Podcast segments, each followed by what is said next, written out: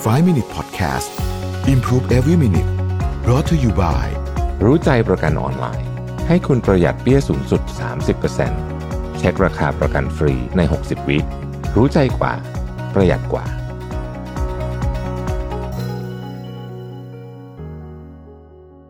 สวัสดีครับ 5 minutes นะครับ คุณอยู่กับประวิทยานุสาหะครับ วันนี้เอาบทความจาก Nick v i g n o นะฮะชื่อว่า seven psychological habits of highly successful people นะฮะ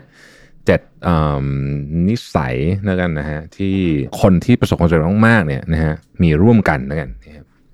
ข้อที่หนึ่งคือเขารับรู้อารมณ์ของพวกเขาอย่างรวดเร็ว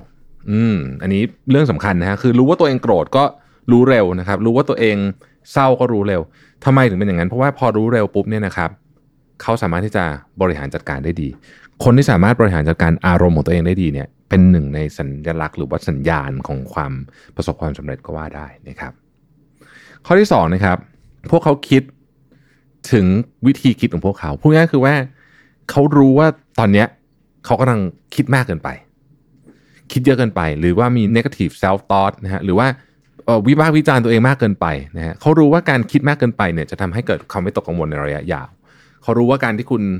พูดแย่ๆกับตัวเองเนี่ย มันจะเกิดทำให้คุณมีความมั่นใจน้อยลงนะครับ เพราะฉะนั้นพวกเขาเหล่านี้จึงมีกระบวนการในการ reflect สิ่งที่ตัวเองคิดออกมานะครับและให้ความสำคัญกับเรื่องความคิดของตัวเองนะฮะนั่นหมายความว่าถ้าเกิดว่ารู้สึกว่าตัวเองกังวลมากจนเกินไปเขาต้องหาสาเหตุแล้วไปจัดการนะครับ อันที่สามก็คือว่าพวกเขาเนี่ยเข้าใจว่าคนเราสามารถทำผิดได้ แล้วก็โดยเฉพาะความผิดของเราเองเนี่ยทำยังไงทำผิดแล้ว จะไม่โทษตัวเองแต่เรียนรู้จากมันได้นะครับเขาบอกว่าคุณจะสามารถประสบความสำเร็จได้เนี่ยคือคุณต้องเข้าใจเรื่องความผิดพลาด แล้วก็ใช้มันให้เป็นแรงพาไปต่อข้างหน้าได้ ทุกคนทำผิดทั้งนั้น แต่ว่าคนที่สามารถใช้มันเป็นเขาใช้คำว่าเป็นแรงผลักเพื่อไปต่อข้างหน้าเลยเป็นบทเรียนได้เนี่ยคือคนที่เข้าใจมันหนึ่งในขั้นตอนสำคัญที่สุดของการเข้าใจความผิดพลาดคือ ต้องยอมรับว่าอันนี้เป็นความผิดของเรา ไม่งั้นเราจะไม่เริ่มเรียนรู้จากมันทั้งสักทีนะครับ อันที่สามคือพวกเขาเนี่ยฟังอารมณ์ของตัวเอง แต่ไม่ได้เชื่อเสมอไปนะฮะไม่ได้เชื่อเสมอไปนะครับ คือบางทีเนี่ยถ้าเขารู้นะฮะว่ายกตัวอย่างเช่น เราเป็นคนเซนซิทีฟนะฮะหรือว่าเราเป็นคนขี้โมโหง่าย เรารู้เราเราฟังเรื่องนี้แต่ว่าเราเราต้องระวังด้วยว่า เราจะตัดสินกับเรื่องนี้ยังไง บางทีเนี่ยเพราะความ sensitive ของเราที่เรา sensitive มากเกินไปทำให้เราอาจจะเข้าไปสู่วงจรของการดราม่าได้ก็พวกนี้เขาก็จะพยายามหลีกเลี่ยงนะครับข้อที่ 5 คือ อันนี้ผมชอบภาษาอังกฤษเขาบอกว่า they update their expectations frequently นะฮะคือเขาบอกว่าความคาดหวังต่างๆของเราเนี่ยต้องถูกอัปเดตตลอดนะเพราะว่าสถานการณ์มันเปลี่ยนไปเรื่อยๆถ้าเกิดไม่ถูกอัปเดตแล้วยังคงอยู่กับไอ้ความคาดหวังเดิมที่มันไม่ไม่ควรจะใช้ตอนนี้แล้วเนี่ยนะ อย่างเช่นโควิดเนี่ยมาเนี่ยนะความคาดหวังในเรื่องของเรื่องงานเรื่องอะไรเนี่ยบางทีมันต้องเปลี่ยนนะฮะมันจะทำให้เรารู้สึกเฟลแต่ถ้าเราอัปเดตความคาดหวังเราจะเราจะไม่ค่อยเฟลนะครับข้อที่ 6 ผมชอบมากเขาบอกว่า คนเหล่านี้เนี่ย serious about their self care แปลว่าอะไรฮะแปลว่า